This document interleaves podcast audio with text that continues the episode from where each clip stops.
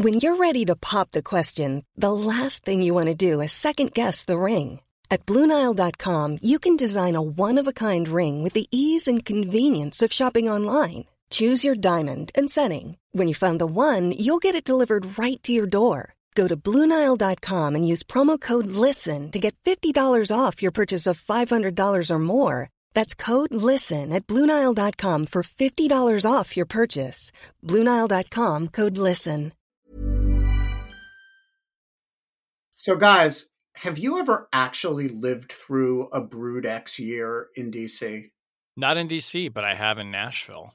Wait, it's every 16 years? 17. 17. It's a weird prime number of a year, every 17 years. And I think that, like, we always have those games about who's really been in this town a long time and who hasn't. But if you've lived through more than one Brood X, I think you're an old timer. This year will be my third. Yeah, mine too. X.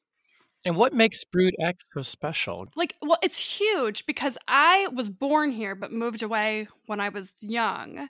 But I remember coming back to visit in August or like in the summer and the cicada shells crunching under my feet and Yes. thinking it was revolting.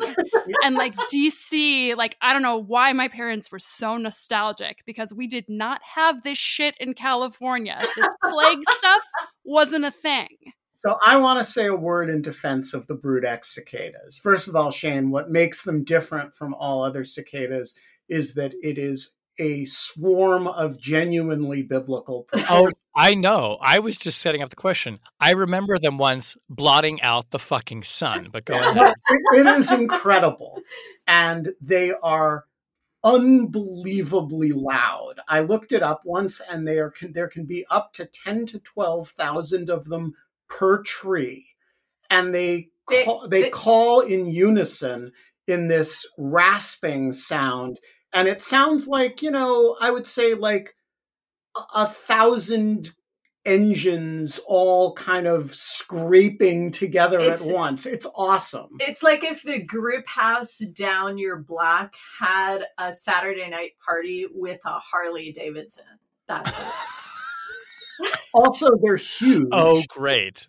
they're, they're like giant and they fly really slowly. I'm sorry, this is your defense of the brood? Oh yeah, no, no. So let me give you They the defense. like they suck. No, they're awesome. First of all, they are harmless. Uh, they don't bite. Uh, the only damage they cause is uh, uh, they don't even, unlike locusts, they don't eat the crops or anything. They just come out and mate. They are a sex positive. They are out and and proud about who they are. They come out of the ground. They have about three weeks, and I just love them. I think they're fabulous I'm going to kill all of them. and they're coming for you now.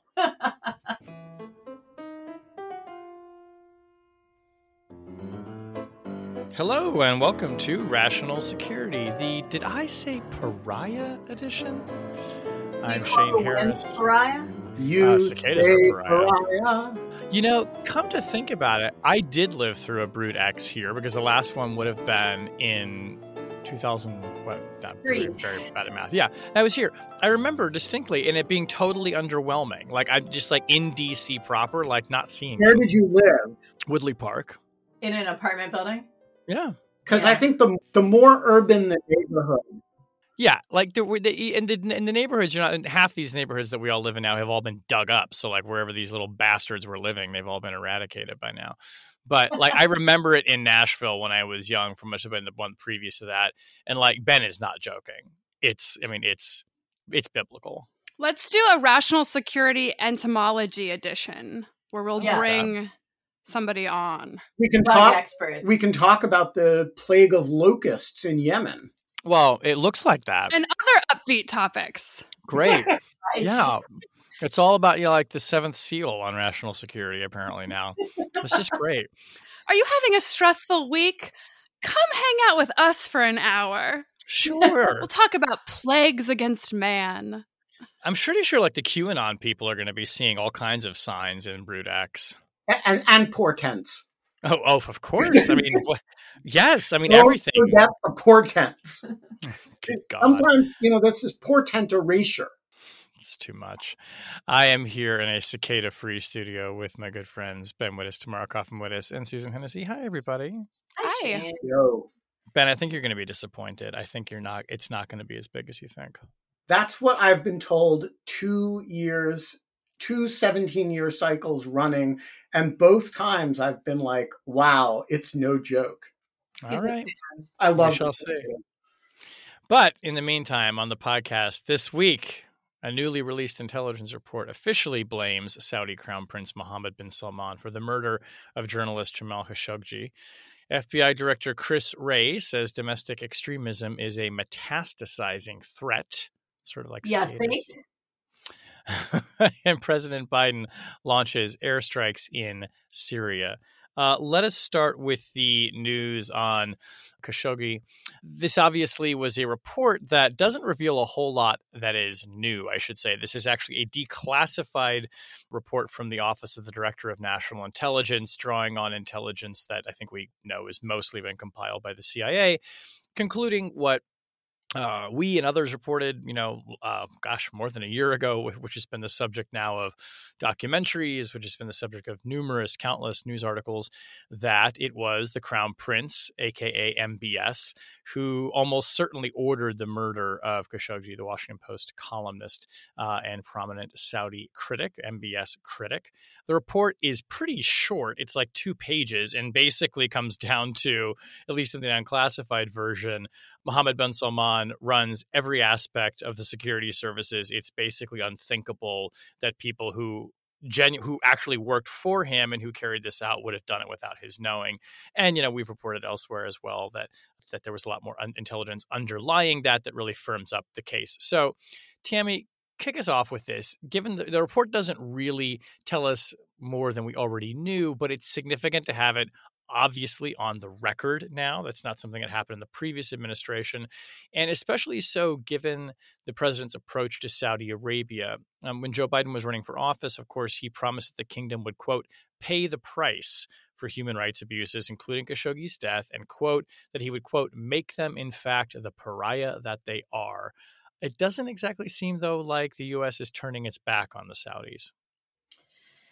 Yeah, so I I think that this is a this the release of this report and the Biden administration's response to it are sort of the first concrete indication of how Biden intends to implement the promise that he made during the campaign to to really rebalance the relationship with the Saudis. And this is necessary not only because of their human rights abuses including this really egregious pursuit and murder of a dissident abroad um, which you know puts them in the same category as as the Russians going after dissidents abroad but it also because of egregious foreign policy like the invasion of Yemen like forcing the Lebanese prime minister re- to resign and also because of egregious violations of sort of friendly relationship between the United States and Saudi Arabia including you know planting spies at Twitter and things like that. So they're the Saudis are in a huge hole in Washington, and that was why there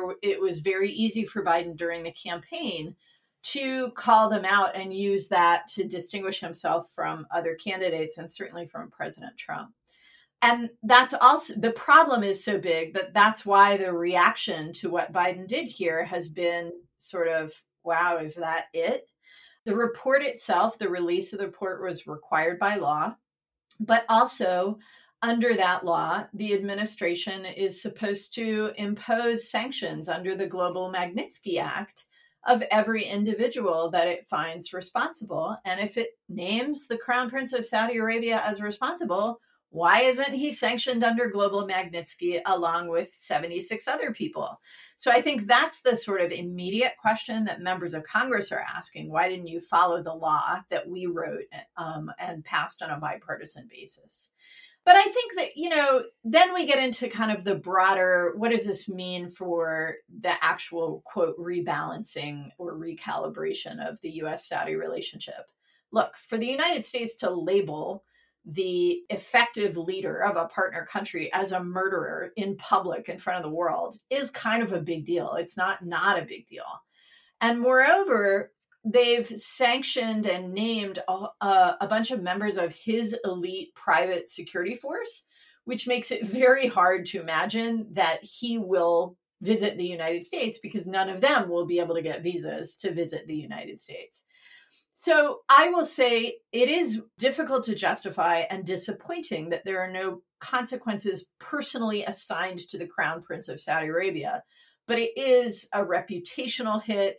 It is a strong statement. And I think that one debate, you know, that I'm sure they had inside the administration was okay, so let's say we do sanction this guy we might be stuck with him as the king of Saudi Arabia for the next 50 years.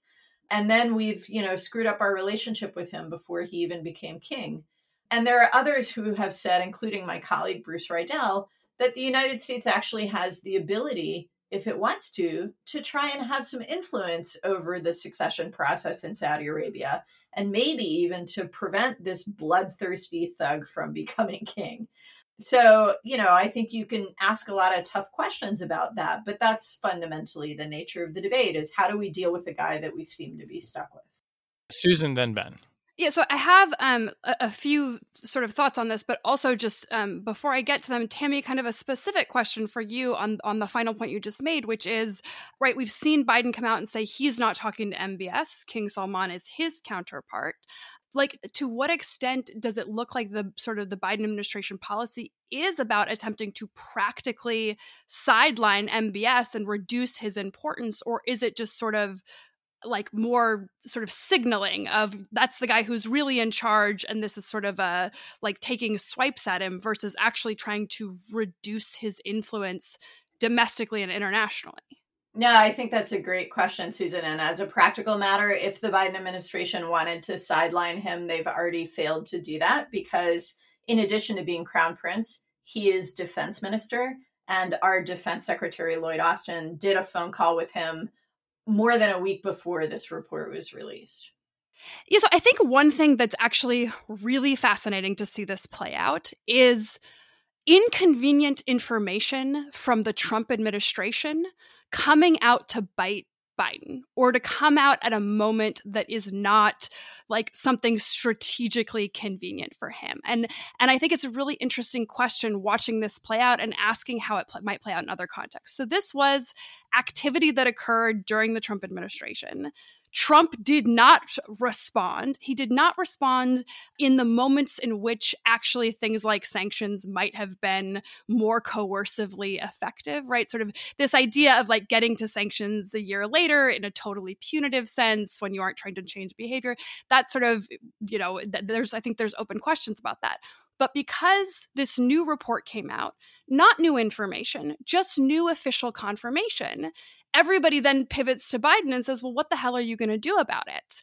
And I wonder how many how many sort of times we're going to replay this cycle and how much Biden is going to learn each time about attempting to control information and attempting to sort of shift responsibility back to Trump because, right, Russian bounties, I bet we could come up with sort of a dozen examples right now of just by virtue of new government reports with nothing new happening, no new information, all of a sudden place this major foreign policy issue on Biden's plate at a moment in which he really, really doesn't want it to be there.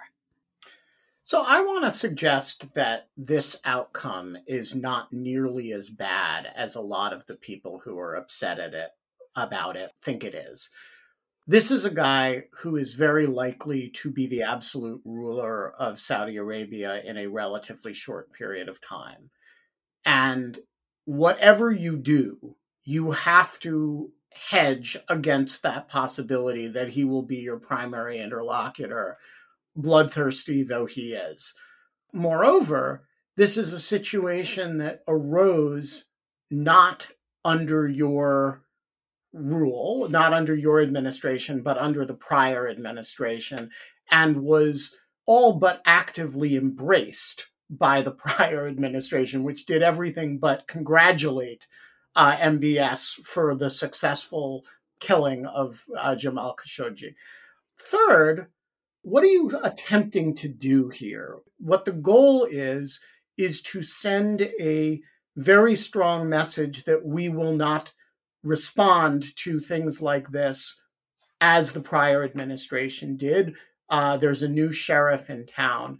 And so the strategy is A, don't protect them from the truth, but also don't do anything retroactively that you're going to uh, regret or is going to cause serious friction in the relationship. And the hope is that by naming and shaming, you create a real understanding on the part of the Saudi government that they can't do things like this on your watch. And I think it's a it's an open question whether that'll be successful or not, but I think it's a pretty reasonable quite apart from the legality, a pretty reasonable initial approach at the problem. Yeah, look, I it, it's not difficult to make a case of sort of a pragmatic case or a realist case or a national interest case for not, you know, putting the crown prince of Saudi Arabia up against the wall proverbially.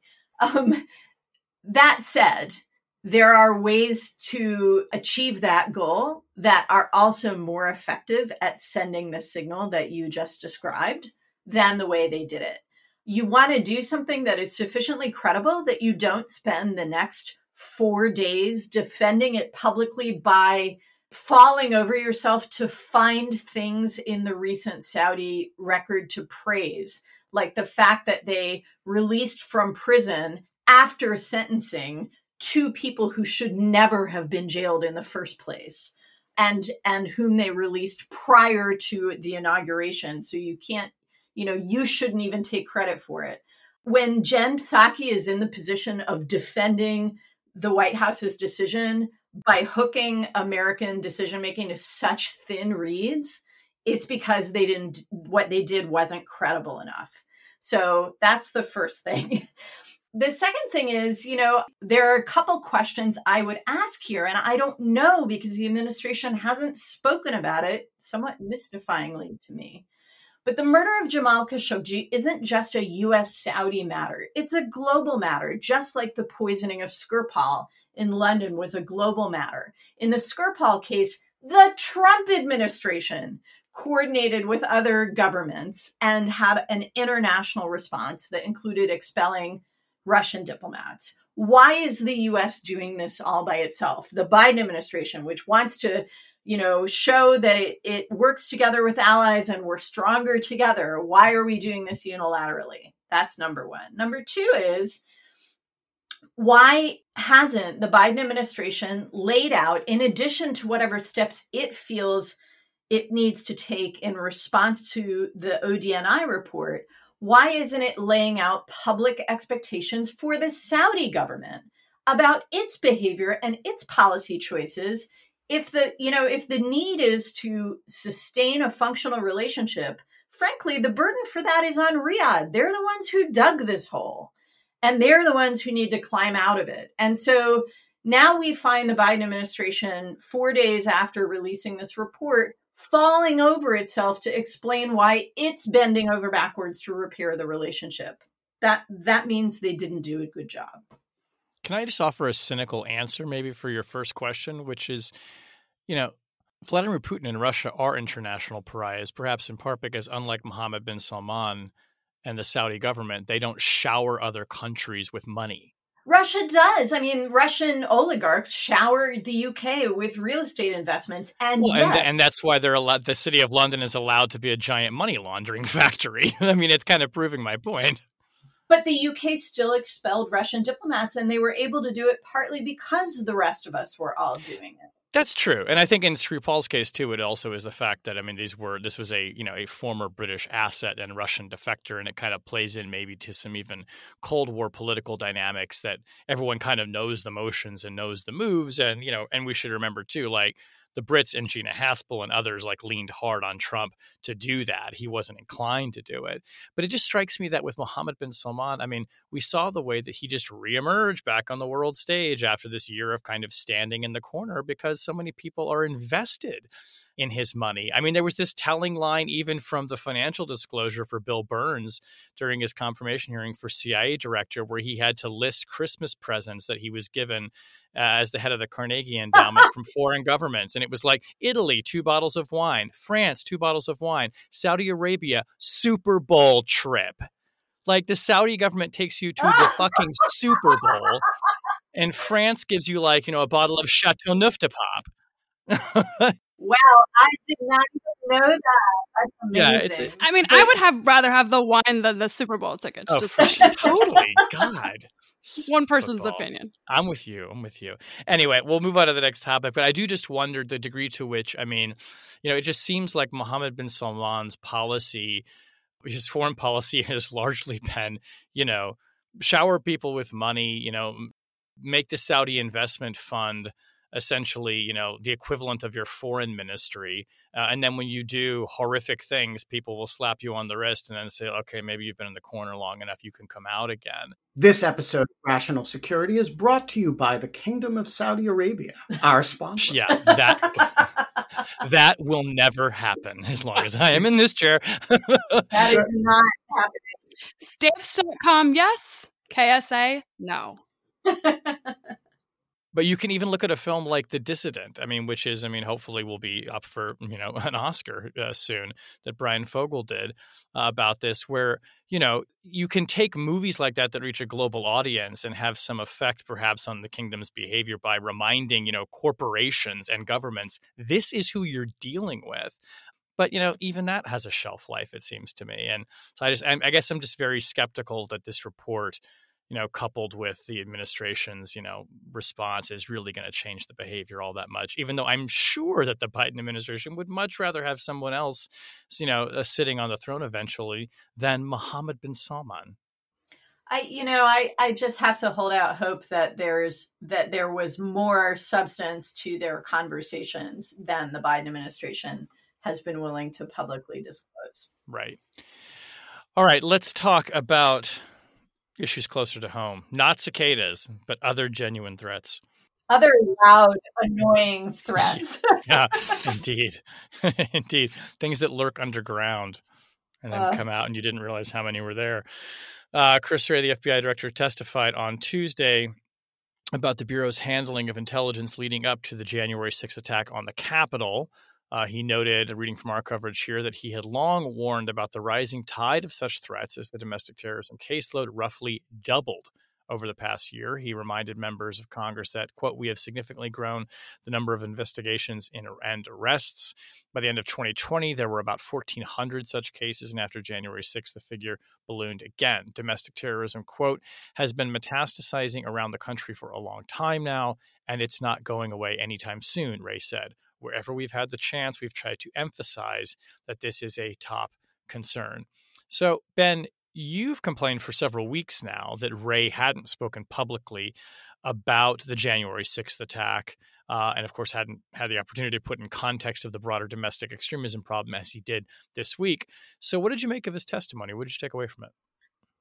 Imagine, if you will, that on 9 11 or the a month after, a month and a half after 9 11, Bob Mueller had been in office for three and a half years.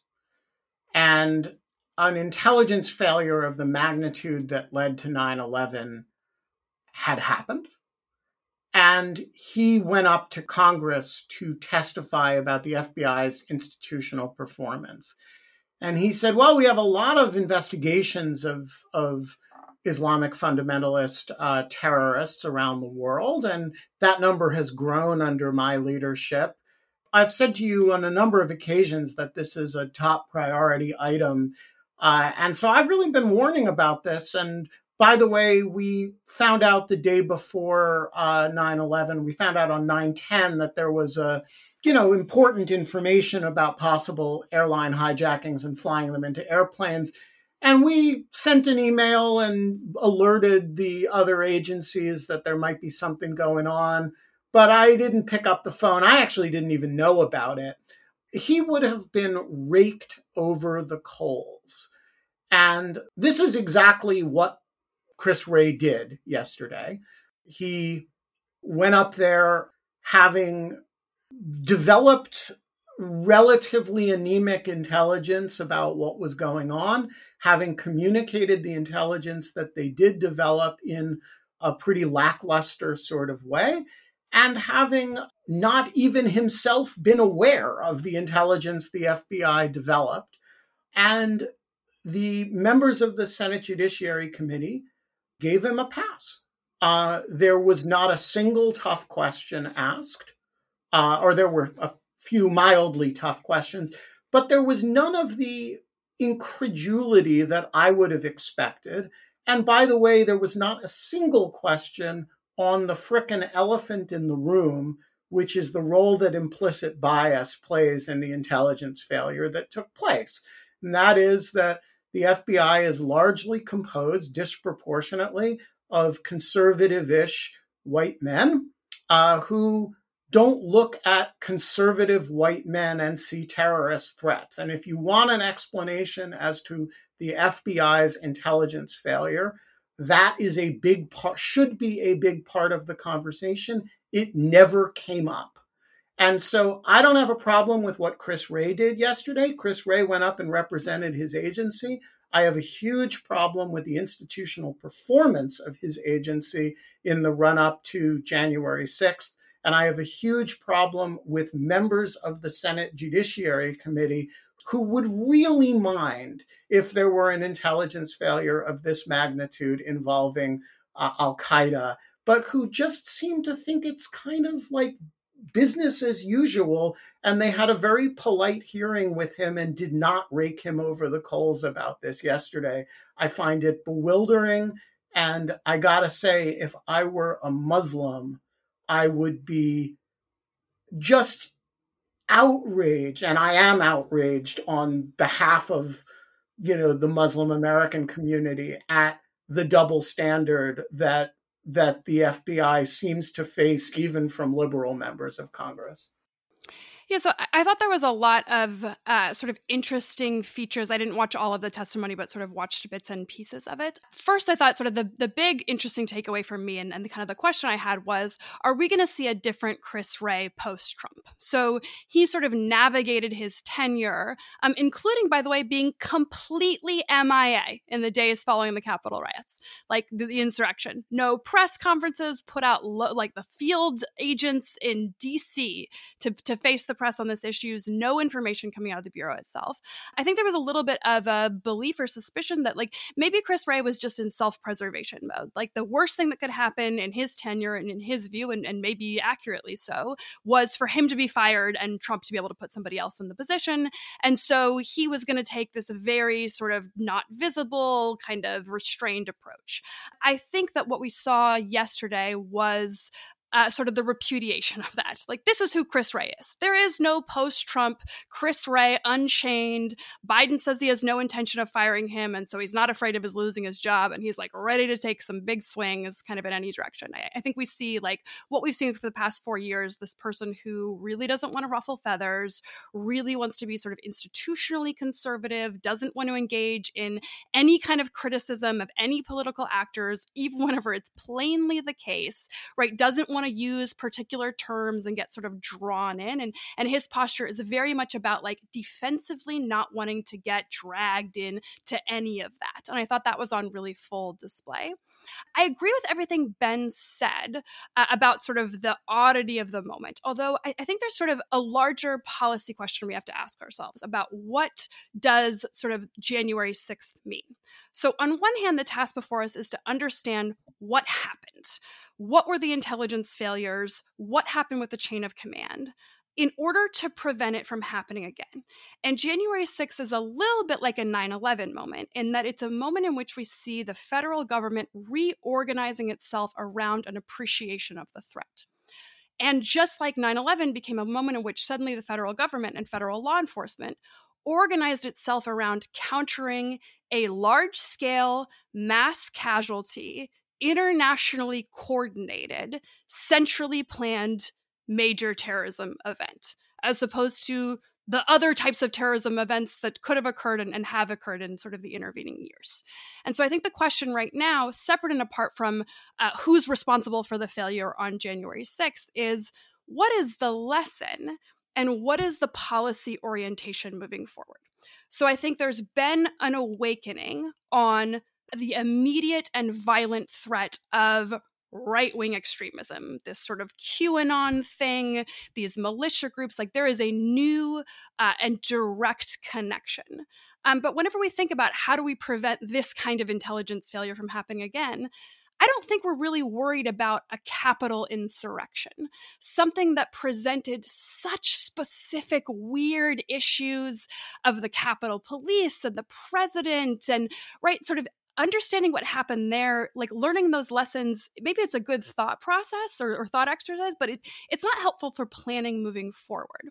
And the thing that was missing yesterday was I heard Chris Wray using the term domestic terrorism, talking about the need to focus on this but not explaining what he needed, not explaining, not sort of attempting to marshal resources of, okay, we're taking this moment to say this is an important threat. We're going to take it more seriously. I need money. I need laws. I need more buy in. I need people to understand rhetoric, right? And sort of moving us into the next phase of conversation. Something I expect actually Merrick Garland might be pretty vocal about, considering sort of his history with the Oklahoma City bombing and the McVeigh prosecution. And so I was just, I was struck by the lack of um, statements from Wray sort of forward moving and the timidness and lack of curiosity on the part of Congress in understanding what is the nature of this threat and are, are, we worried about an insurrection? Are we worried about a bomb going off in a federal building what like what are we worried about here? What do you need? How can we prevent this? It was this weird like well who didn't call the capitol police chief? And next time there's an insurrection in between the transition and inauguration period like we should have a red phone that you can pick up. It was just this weird sort of i don't know that you guys understand the point of this. And Wray did not seem interested in leading them to to that really important forward national security conversation. And so the question is who in the Biden administration is about to take up that mantle and step into the void? Maybe Merrick Garland, maybe the Department of Justice, maybe Jake Sullivan. Like, who is going to take that role about the future of domestic terrorism and national security focus and law enforcement priorities?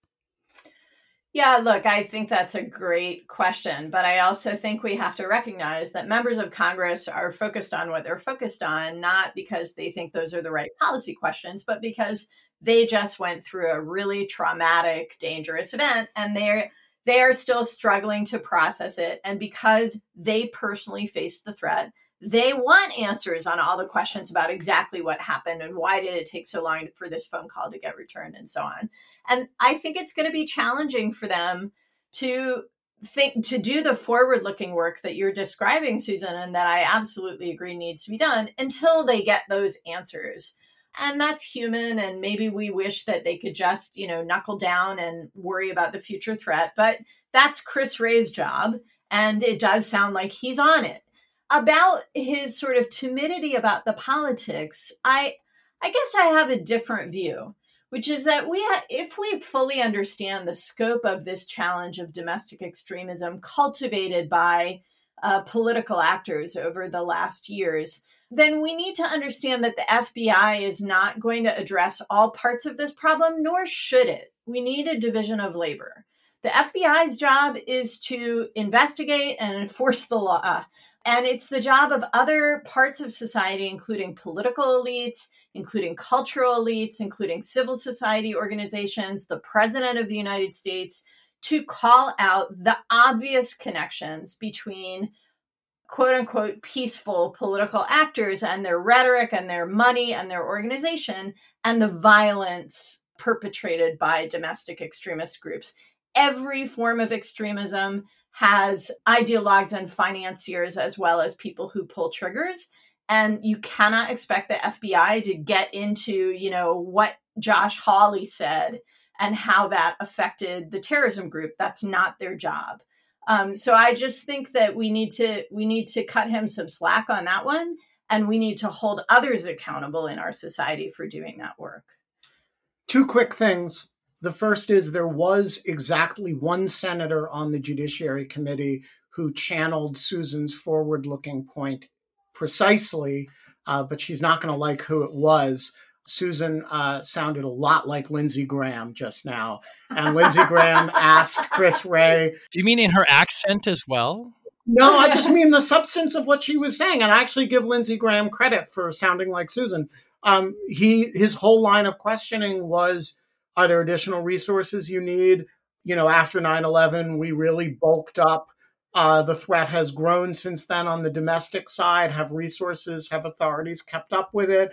He was thinking in the language of what what more do you need, and on on both the resources and agent side, but also on the authorities side. And I thought, you know, he was the. It was striking that he was sort of the only one who was doing that. Not traumatized by the events of January 6th. Yes, and, and or ashamed.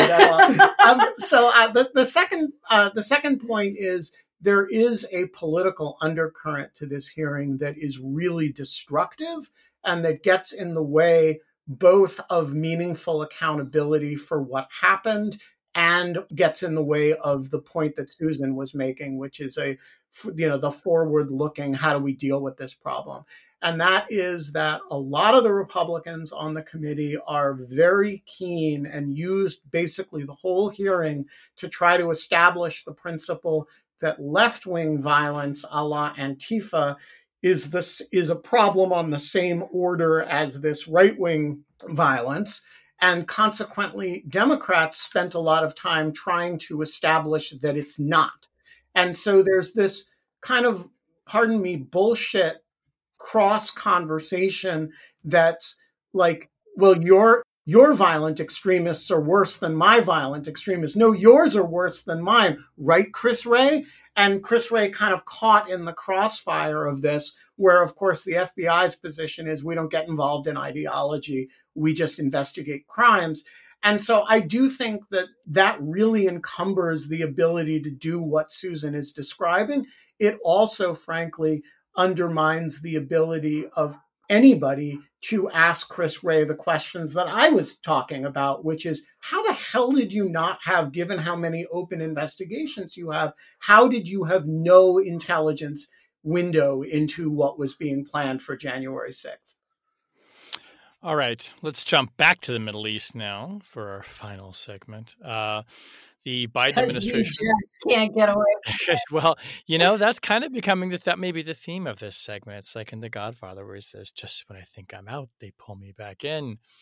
Uh, the Biden administration conducted an airstrike in Syria on Thursday uh, that officials believe killed a number of alleged Iranian-linked fighters uh, signaling its intent, reading from our post coverage here, to use the targeted military action to push back against violence tied to Tehran.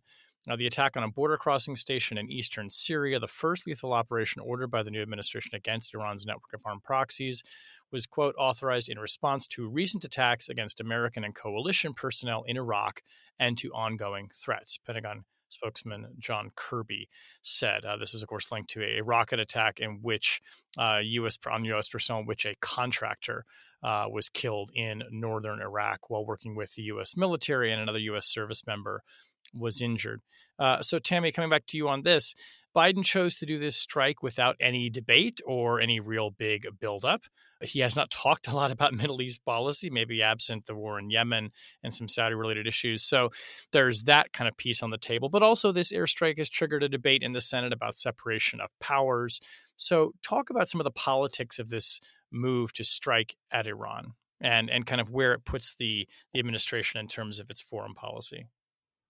Thanks, Shane. Look, I I think the setup I think that's the right way to think about it for now. Obviously, there are very significant military and strategic questions on the table about what this means for US Iran relations and I'll come back to one of those in a minute but the the politics here is interesting you know after all of Trump's sort of chaotic public signaling President Biden seems to have followed the advice that that I often got from an Israeli friend of mine, a former Israeli intelligence officer who would say, you know, if you're going to shoot, don't talk, shoot. And that's pretty much what Biden did, you know, absorbed these rocket attacks on uh, the airbase in Kurdistan and on the embassy compound, took a few days, figured out a proportionate response, and just did it. So, for Republicans who would love to call Biden soft on Iran as he opens the door to renewed diplomacy, um, this makes that a lot harder. He didn't screw around. He didn't consult. He didn't, you know, to and fro or wring his hands. He just did it and he did something decisive and meaningful. Now, secondarily, you know, administration sources have been telling the press that they also sent messages through a variety of channels to the Iranians saying, you did your thing, we did ours. Like, you know, let's end this round.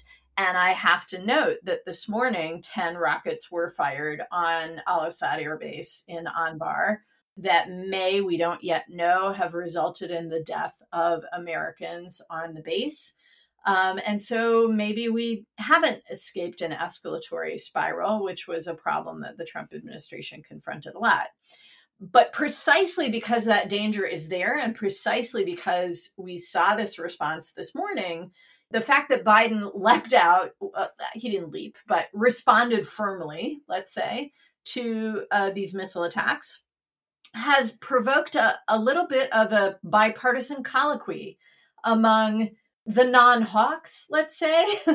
And uh, and the occasion was this morning's hearing confirmation hearing for Ambassador Wendy Sherman and Brian McKeon to be the deputy secretaries of state.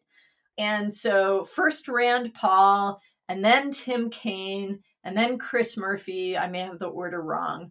All three of them kind of went after uh, the administration through Wendy Sherman, saying, he didn't consult us. You know, we have the power to declare war. It's a good thing he didn't try to use the AUMFs to justify this because that would have been ridiculous. And he may have claimed his Article 2 power in doing this, but that's not good enough. You know, why are we still involved in all these countries anyway? and to me, the the fact that that colloquy happened so quickly in the Senate in um, in the wake of these events says to me that Biden's got to walk a really careful line um, not just on diplomacy with Iran, but on military action if necessary, even if it's necessary to defend or reassure regional partners to allow him to negotiate with Iran. He doesn't have a lot of room in Congress. Yeah, I mean, look, one thing that's remarkable is I would bet somebody $20 that I could find a podcast segment from, I don't know, 2013, 2014. And if we were somehow able to remove the specific dates and targets, um, they wouldn't be able to tell if it was a conversation from then or a conversation now because oh, no. the precise at least whenever it comes to the legal debate, it is like the, the, precise overlap of the issues that existed during the Obama administration and the the sort of the Obama administration approach like is just I mean almost word for word. So Biden undertook this action complied with the 48 hour reporting requirement, did so in a timely manner. So, sort of acknowledged the law, made the argument that this was about self defense, claimed Article 2 authorities that it was not within the scope of the AUMF. The Pentagon spokesperson came out, gave a statement. There was sort of, um, you know, a, a notable uh, return to form of not of not having a president sort of tweet this out. And right, the sort of progressive wing of the party was of the Democratic Party was immediately outraged as this is without the legal justification. Um, the libertarian right uh, sort of joined them, right, and this is uh, this is executive overreach. And then we have sort of the um, uh, the centrist A- AUMF wonks in the Senate. Um, you know, formerly, uh, you know, kind of John McCain, Tim Kaine, now sort of Tim Kaine, Chris Murphy. We see like a new coalition, but the same exact issues, sort of, and the same formulation, and and very, very similar, even sort of factual precedent and, and predicates here. And so I think one sort of interesting thing is are we just going to have the next four years kind of be the same thing? And and everybody plays their part and they play their part each time. And Congress doesn't really do anything. They don't actually pass a new AUMF. They don't really assert themselves, but they adhere to these talking points and around and around we go. Or is there something different now where actually there's more than just congressional talking points and, and they, there really is going to be, uh, you know, uh, more backlash from the progressive wing of the party and, and more sort of uh, movement towards legislation? I, I don't like, I, I, don't have a prediction uh, on that. I'm just sort of curious, like, is this just the same old thing all over again or, or is this something new? I have a prediction on that. It's the same old thing all over again for the same reason that has been going on since 9 11 and actually really since Kosovo. And that is that uh, the executive branch has the guns and the Congress, the actual congressional power here, the one that really has teeth, is the budget power, appropriations power, which they will not use. And if they're not allowed, if they're not going to use it, then everything else rounds to zero uh, or rounds to congressional sentiment, and the executive branch will do what it wants, at least in micro deployments of force around the world. It will do what it wants, and Congress will sulk about it, but won't be able to actually muster the energy actually to do anything. And by the way, even if they repealed some ASUMF and passed something else, uh, because this was rooted in the Article 2 self defense power, it could have happened anyway. And so basically, the executive holds all the cards except one, and the one real card Congress holds, it won't play. Therefore, Congress loses. The executive will continue to uh, do whatever it wants in these micro deployments of force around the world.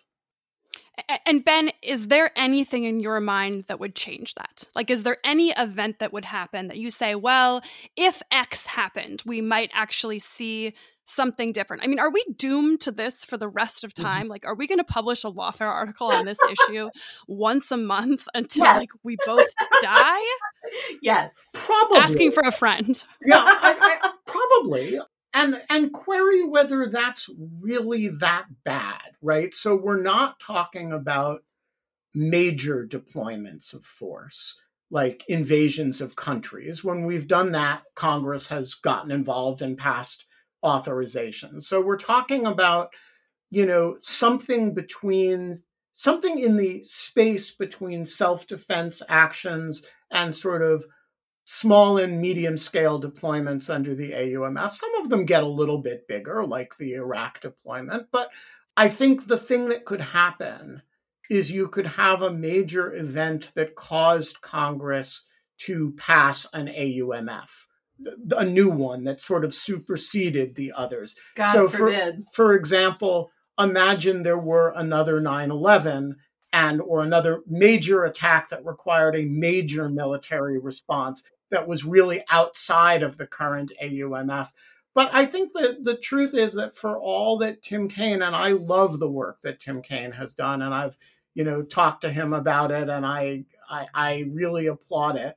For all that he and Rand Paul and Rand Paul's work on this has been much less coherent and smart, and but it's I don't doubt that it's passionately felt you know, the truth is that the, this does not cost Congress very much. And, you know, the Congress gets none of the political accountability for these strikes, all of the ability to praise them, and none of the, you know, blowback when they go badly. And so I, I think this works pretty well for Congress, despite whatever protestations they may give.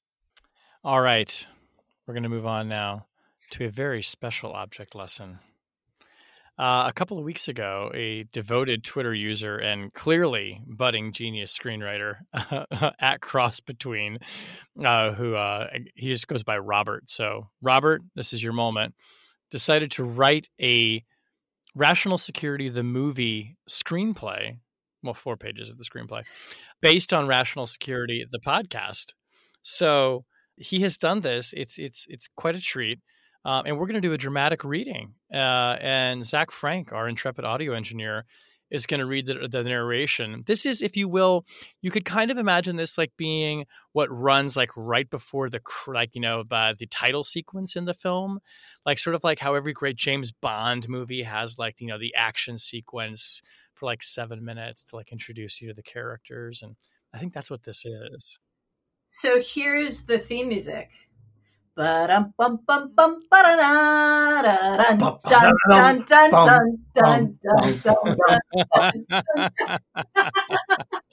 That's pretty But good. isn't That's it- pretty- Is it wasn't the spark for this Tammy's object lesson that we have a rational security IMDb? uh, Indeed. Yes. entry? Indeed. So That's Rob right. filled out our IMDb entry. yeah, so this is That's the right. movie to go along with the pre-existing Correct. This IMDb. is finally fill it out. Yeah, exactly. It's been in development for a while, and now we're just going to go ahead and do it. So uh, Zach is going to read the narration, and then we'll all and and the uh, and the secondary parts, and then we're all going to play ourselves. So Zach, take like the. IMDb entry says. All right.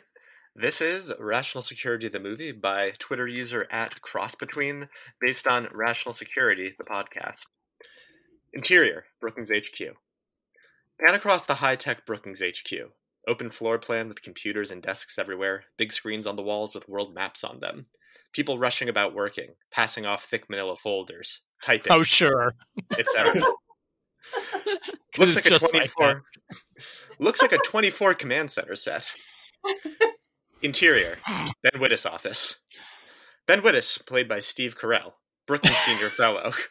Tough but fair in command of hq sits behind his desk looking through a pile of papers and says in astonishment Good God.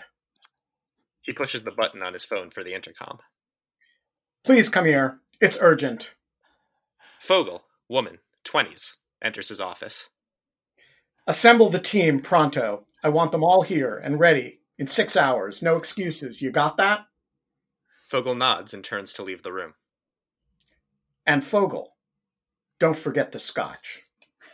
Dun dun dun dun dun dun. Cut two. Montage. Split screen of three watches on wrists that all light up with alerts. Zoom in on the first wrist. Exterior, day, Middle East. Overhead shots of Middle Eastern deserts, camels, a Kasbah.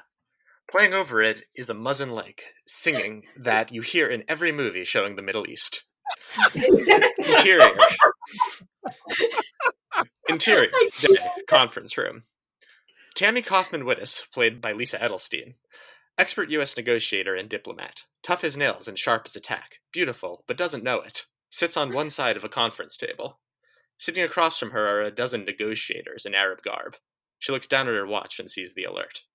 Gentlemen, I'm afraid we've reached the end of this discussion. Those are our terms. Take it or leave it. Either way, I must be leaving now. Please wait, we agree. We agree to your terms. Fantastic. You can hammer out the details with my staff. Good day. Tammy turns and begins to walk out of the room with her retinue of staff in tow. Cut to interior, day, hallway. Get my chopper ready to head back to the airport and tell them to have the jet waiting for me. I need to head back to DC ASAP. Yes, ma'am. I believe we can have the helicopter ready in 20 minutes. I want it to be wheels up in 15. Make it happen. Yes, ma'am. Tammy outpaces the staff as they look at each other behind her back with astonishment and excitement. Hearing their impressed whispers, Tammy smirks amusingly to no one in particular. Oh, yes, I do. Cut to exterior, day Middle East. Pan across the skyline of the city as Tammy's chopper flies low over the city to the airport. Ooh, your own low flying helicopter, Tammy. Yeah. Cut to It's like the end of the usual suspects. So good. She's having her revenge. Cut to interior day, suburban DC home, kitchen. Susan Hennessy, played by Alison Brie. Brookings deep state operative, ice in her veins, but with a joie de, but with a joie de vivre and devil may care attitude. Beautiful, but doesn't know it. Looks down at the blinking alert on her wrist. Bloody hell. Susan walks That into was my the- British accent, by the way. it says in British That's British accent. accent, Yeah. She's secretly British. Susan walks into the living room, which we're cutting to, and heads over to her child playing with toys. Sweetie, mommy has to head to the store. She'll be back in a little bit. This is an American accent, to be clear. So now she's hiding her true Britishness from her. And children. this is how I talk to my children. Yes. Sweetly. in a nice voice. We cut to a series of shots. Interior day, Susan's bedroom. Susan pulls a silver Halliburton suitcase out from under her bed. She opens it. She pulls out a Glock 17, a throwing knife, and an earpiece. She puts the earpiece in her ear. She racks around into the pistol and shoves it in her purse. Raises her pant leg and slides the knife into her boot. She shoves the closed suitcase back under her bed as we cut to Susan's kitchen, where she walks into the room toward the door to the driveway. Susan's husband is in the kitchen. Honey, I have to go to the store. I need to pick up some garbanzo beans. Okay, dear. Uh, hey, sweetie, yes? please be careful out there. Susan laughs as she throws her hair back. She winks, makes a kiss at her husband, and exits. As we cut to an exterior, late morning, private beach house in the Hamptons. Shane Harris, played by Michael Fassbender, Natch. intrepid, in, intrepid investigative reporter, Excellent casting. unflappable daring doer, a cross between Patrick Fermor and a young Che Guevara, beautiful but doesn't know it, lounges on a beach chair admiring the sea. Dressed in a white linen suit and straw Panama hat, martini in one hand, cigar in the other. He looks down at his beeping watch. Oh well, it was good while it lasted. Shane flicks the rest of his stogie 15 feet away into an ice filled champagne bucket housing two upturned bottles of Krug. He casually reaches over, knocks back the last oyster on the tray next to his perch, and gulps the dying ounce of his martini. Shouting to Joe off camera, "Sweetie, I've got to head back to DC. You wouldn't mind terribly if I took the Jag, would you?" Oh, honey, would it be all right for you to drive the Aston? I've got to head to the market later. Of course not, dear. That Washington Post salary benefits, Right. man. He's got to drive over to Ina Garten's house. He'll be fine. Right. It'll be fine. Cut to a Hampton driveway in the late morning.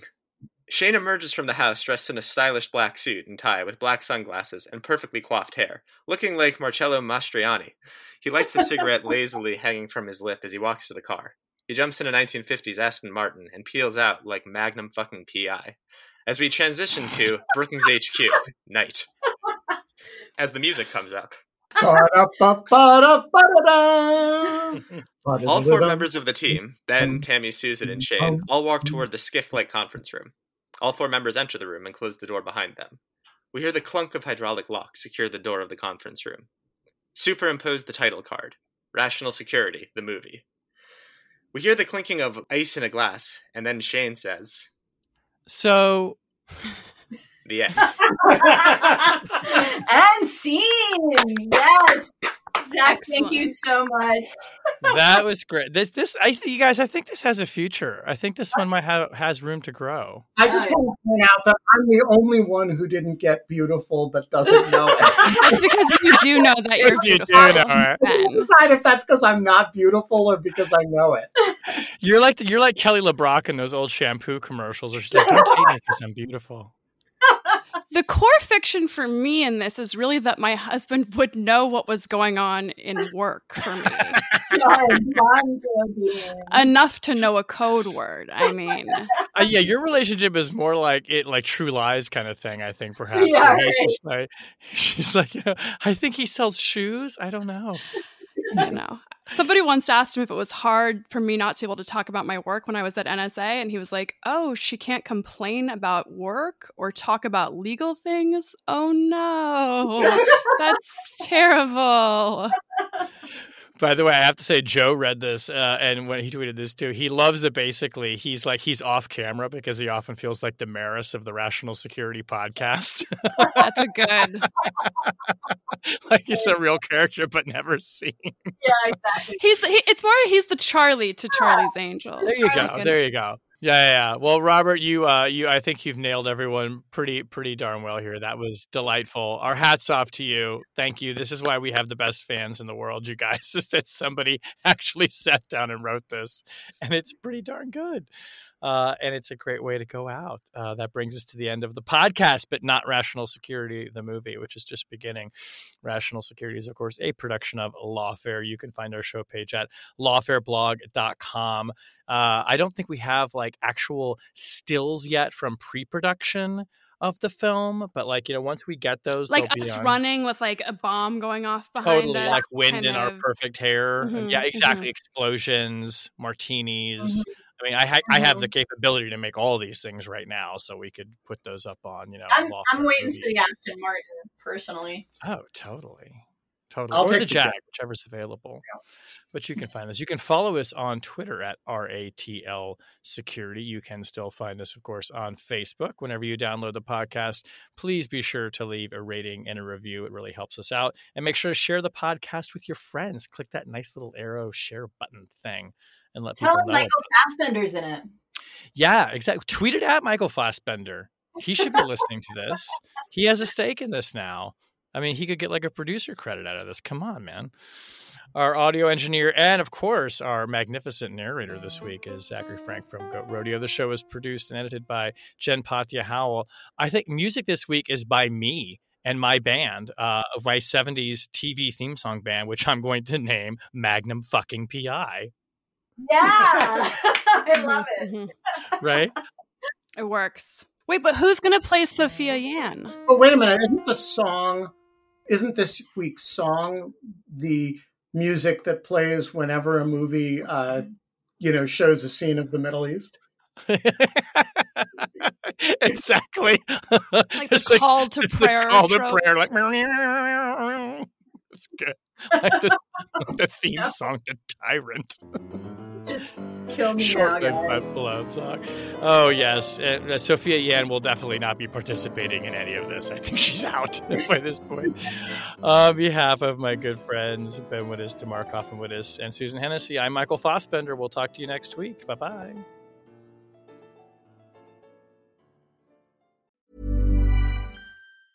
Hey, it's Danny Pellegrino from Everything Iconic.